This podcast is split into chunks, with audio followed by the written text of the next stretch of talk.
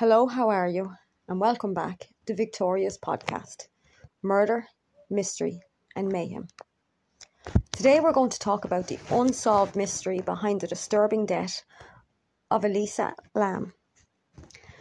Lam's death in a water tank at the notorious Cecil Hotel shocked Los Angeles in 2013. To this day, nobody knows how she died or how her body got there. This is one of those cases that kind of sticks with you. Because we know the who, the what, the when, the where, but the why is always the question. Nobody knows exactly how Lam died.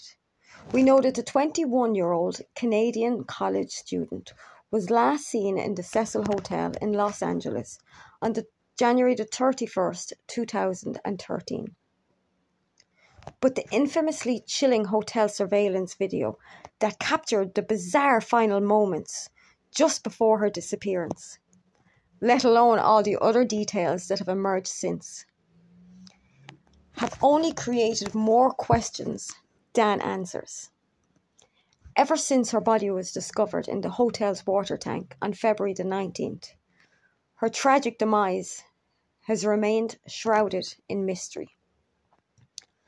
Although the coroner's office ruled her death as an accidental drowning, the strange details of Lam's case has fueled rampant speculation about what may have really happened. Internet sleuths have come up with a myriad of theories about the tragedy, involving everything from murder conspiracies to evil spirits. But when it become, comes to the disturbing death of Lam, where does the truth actually lie? On January the 26th, 2013, Lam arrived in LA. She had just come by train from San Diego and was headed to Santa Cruz as part of her solo trip around the West Coast. The trip was supposed to be a getaway from her studies at the University of British Columbia in Vancouver, where she was originally from. Her family had been weary of her travelling by herself, but the young student was determined to go at it alone. As a compromise, she made sure to check in with her parents every single day of the trip to let them know that she was safe. That's why it struck her parents as unusual when they didn't hear from her on January the 31st, the day she was scheduled to check out of her LA hotel, the Cecil. The Lams eventually contacted the Los Angeles Police Department. The police searched the premises of the Cecil but couldn't find her. Police soon released surveillance footage taken from the cameras at the Cecil Hotel on their website. This is where things took a turn into the truly bizarre. The hotel video showed Lam in one of its elevators on the date of her disappearance acting rather strangely. In the pixelated footage, Lam can be seen stepping into the elevator and pushing all the floor buttons. She steps in and she steps out of the elevator, poking her head out sideways towards the hotel's hallways in between. She peers out of the elevator another few times before stepping out of it entirely. The last minutes of the video show Lam standing by the left side of the door, moving her hands in random gestures, like she was arguing with somebody, except nobody else was captured on the video except Lam. Public reaction to the video crossed all the way to Canada and China, where Lam's family is originally from. The four minute video of her strange elevator episode has amassed tens of millions of views. On February the 19th, two weeks after the video was published by the police, a maintenance worker, Santiago Lopez, found Elisa Lam's body dead, floating in one of the hotel water tanks. Lopez made the discovery after responding to complaints from hotel patrons about low water pressure and a weird taste coming from the taps. According to the statement by the chief of the Los Angeles Fire Department, the tank in which Lam's body was found had to be drained completely and then cut open from the side to remove her five foot four body.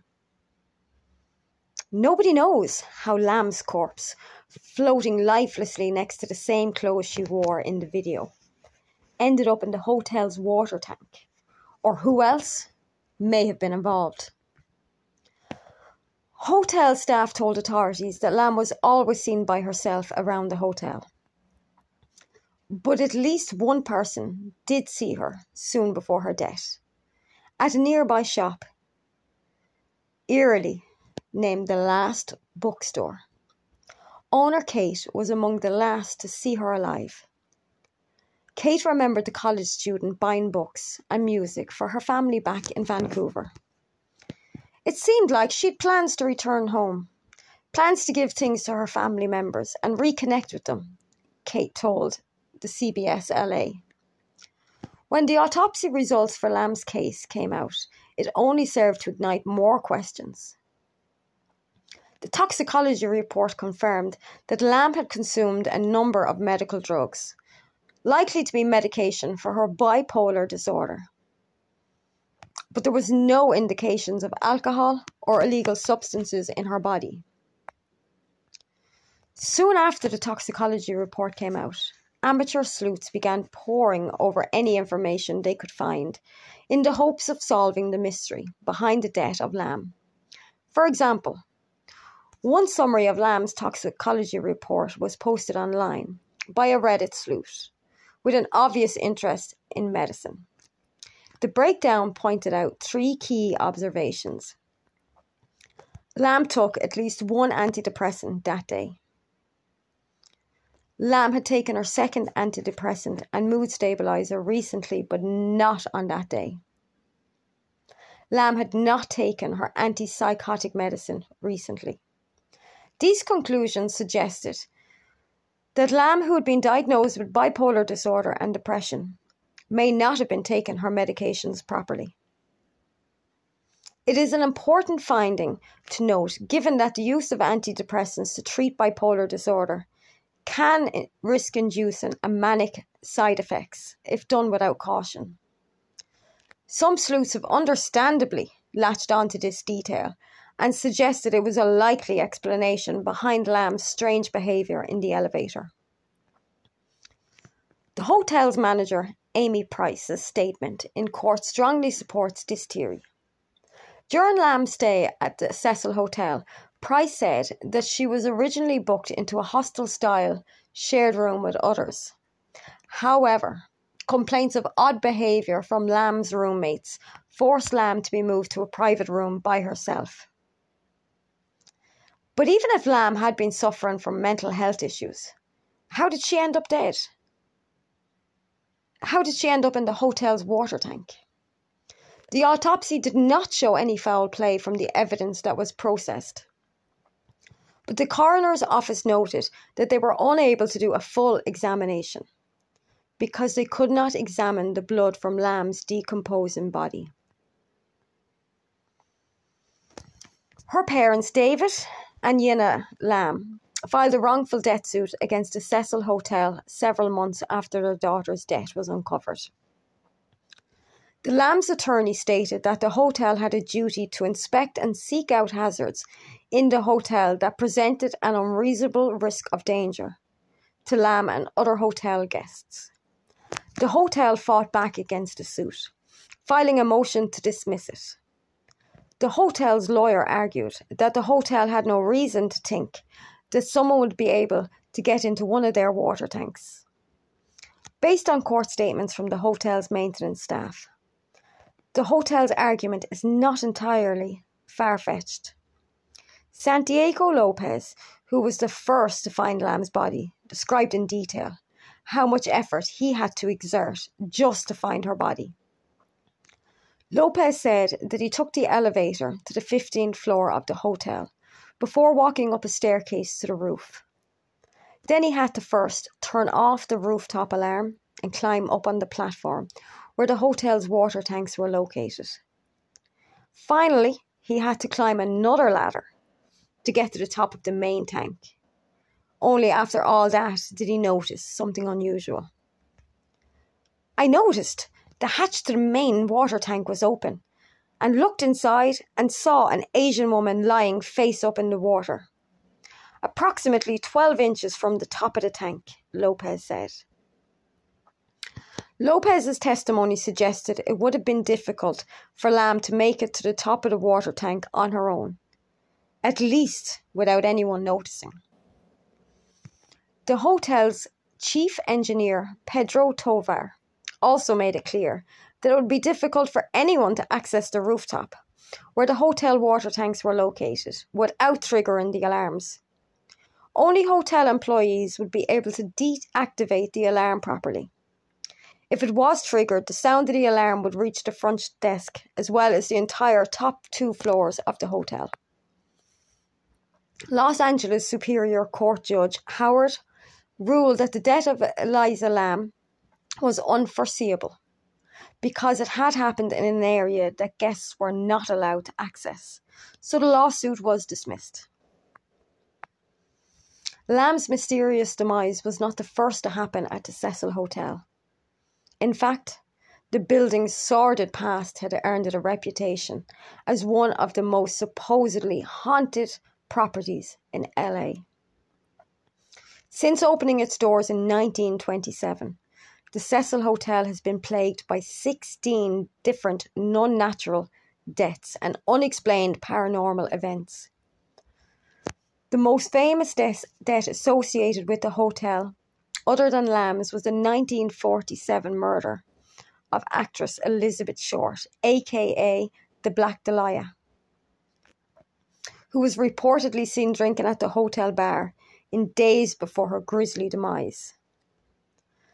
The hotel has also hosted some of the country's most notorious killers.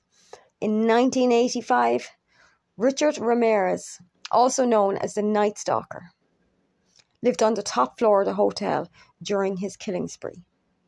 The story goes that after a murder, Richard would dump his bloody clothes outside the hotel and return half naked. Back then, the hotel was in such disarray that Richard's nude stunt barely raised an eyebrow. Six years later, another murderous patron moved into the hotel. Austrian serial killer Jack Unterweger, who earned the, ne- the nickname Vienna Strangler. With such a horrific history, one would think that the Cecil Hotel would soon be condemned. But actually, the building was recently granted landmark status by the Los Angeles City Council. The hotel was given the distinction because of the building's opening back in the 1920s, which is considered the beginning of the lodging industry in the United States of America. So, that really is the story of Elisa Lam.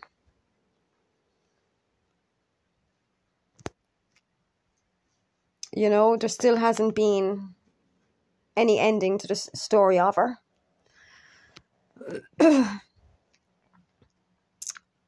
On local news, they reported it from the gross out angle because people drank water that a corpse had been floating in. And that is unfortunate, but what about the poor girl who died? It's easy to say that she was off her medication, but why can't people think a bit more about her as a person? She really did kind of get public scrutiny and what most people thought was the most horrific thing was is that people were drinking the water that her dead body was in, floating in. And although that might be horrendous for the people who drank it, at the end of the day, a young girl who was a student and I'm sure had a very bright future ahead of her lost her life. Because her toxicology report came back clear from substances of a legal nature, that you it's really hard to tell did she have a psychotic break? In, in the CCTV footage, you can see her hands flailing and everything, like she's trying to get someone away from her and she's in and out of the elevator. And it really looks as though she is absolutely terrified and that there's somebody after her. The only problem is, is that we can't see who it is. You know, genuinely, there's nobody else there from what we can see. Now, unless there's a blind spot on that camera and the person knew it, Then obviously they stayed in that blind spot the whole time, but she really does seem fearful. I'm not so sure about the alarm because I have worked in big buildings before and sometimes staff turn off alarms so they can sneak in and out for cigarettes and not get caught by their manager. So those types of things do go on, and doors that are meant to be locked kind of are left unlocked to let somebody else out. So these things do happen. But I do think it's an awful effort for her to go to take the elevator, take stairs, go onto the roof, then climb ladders and all, remove her clothes because she'd had to have, put them in the water, and then jump in and drown herself. The lid was covering that water tank, so to even put that lid back over, it doesn't seem humanly possible. Now, if her toxicology report hadn't come back clear, I would have imagined that she had been on crack cocaine or something because sometimes when people are on illegal drugs, they could have the strength of 10 men, and I believe then she would have been capable of doing that. For me, really, it's a mystery. I really can't say either way if she did it herself and it was kind of like, you know, a suicide or I don't think she was suicidal, but she was in fear of her life. That's a, that's a fact. Whether somebody was after her, she had a psychotic break, I don't know. But I don't think she'd have been able to cover it up like that. The only other thing is if you have a member staff who did leave the door unlocked and noticed something and seen the body and then put the lid back on the tank themselves, that is possible as well. So there is loads of of, I suppose, different scenarios about it, but I, I don't think it was evil spirits or anything like that. That's my own belief. Now, I'm not saying I don't believe in evil spirits, I'm just saying I don't think an evil spirit or poltergeist or whatever did it to her. I do believe that she was in fear of her life, whether it was because of a psychotic break or because somebody was after her. I don't know. Um, I suppose, what do you guys think? It's a very famous case. I've seen the CCTV footage. You can get them on YouTube or whatever. And it's actually quite sad to see, and I, I can't imagine what her family are going through. I, I would love to have answers to it. It's going to be one of those cases that'll probably remain a mystery for the rest of our lives, unless somebody comes forward to say that they know what happened. But I hope you enjoyed today's podcast, and I'm recording live as I always do. In Ireland here, the weather's 10 degrees Celsius and it's not raining for a change, which is great. So I hope you're all doing good and have a great weekend. Thanks for listening.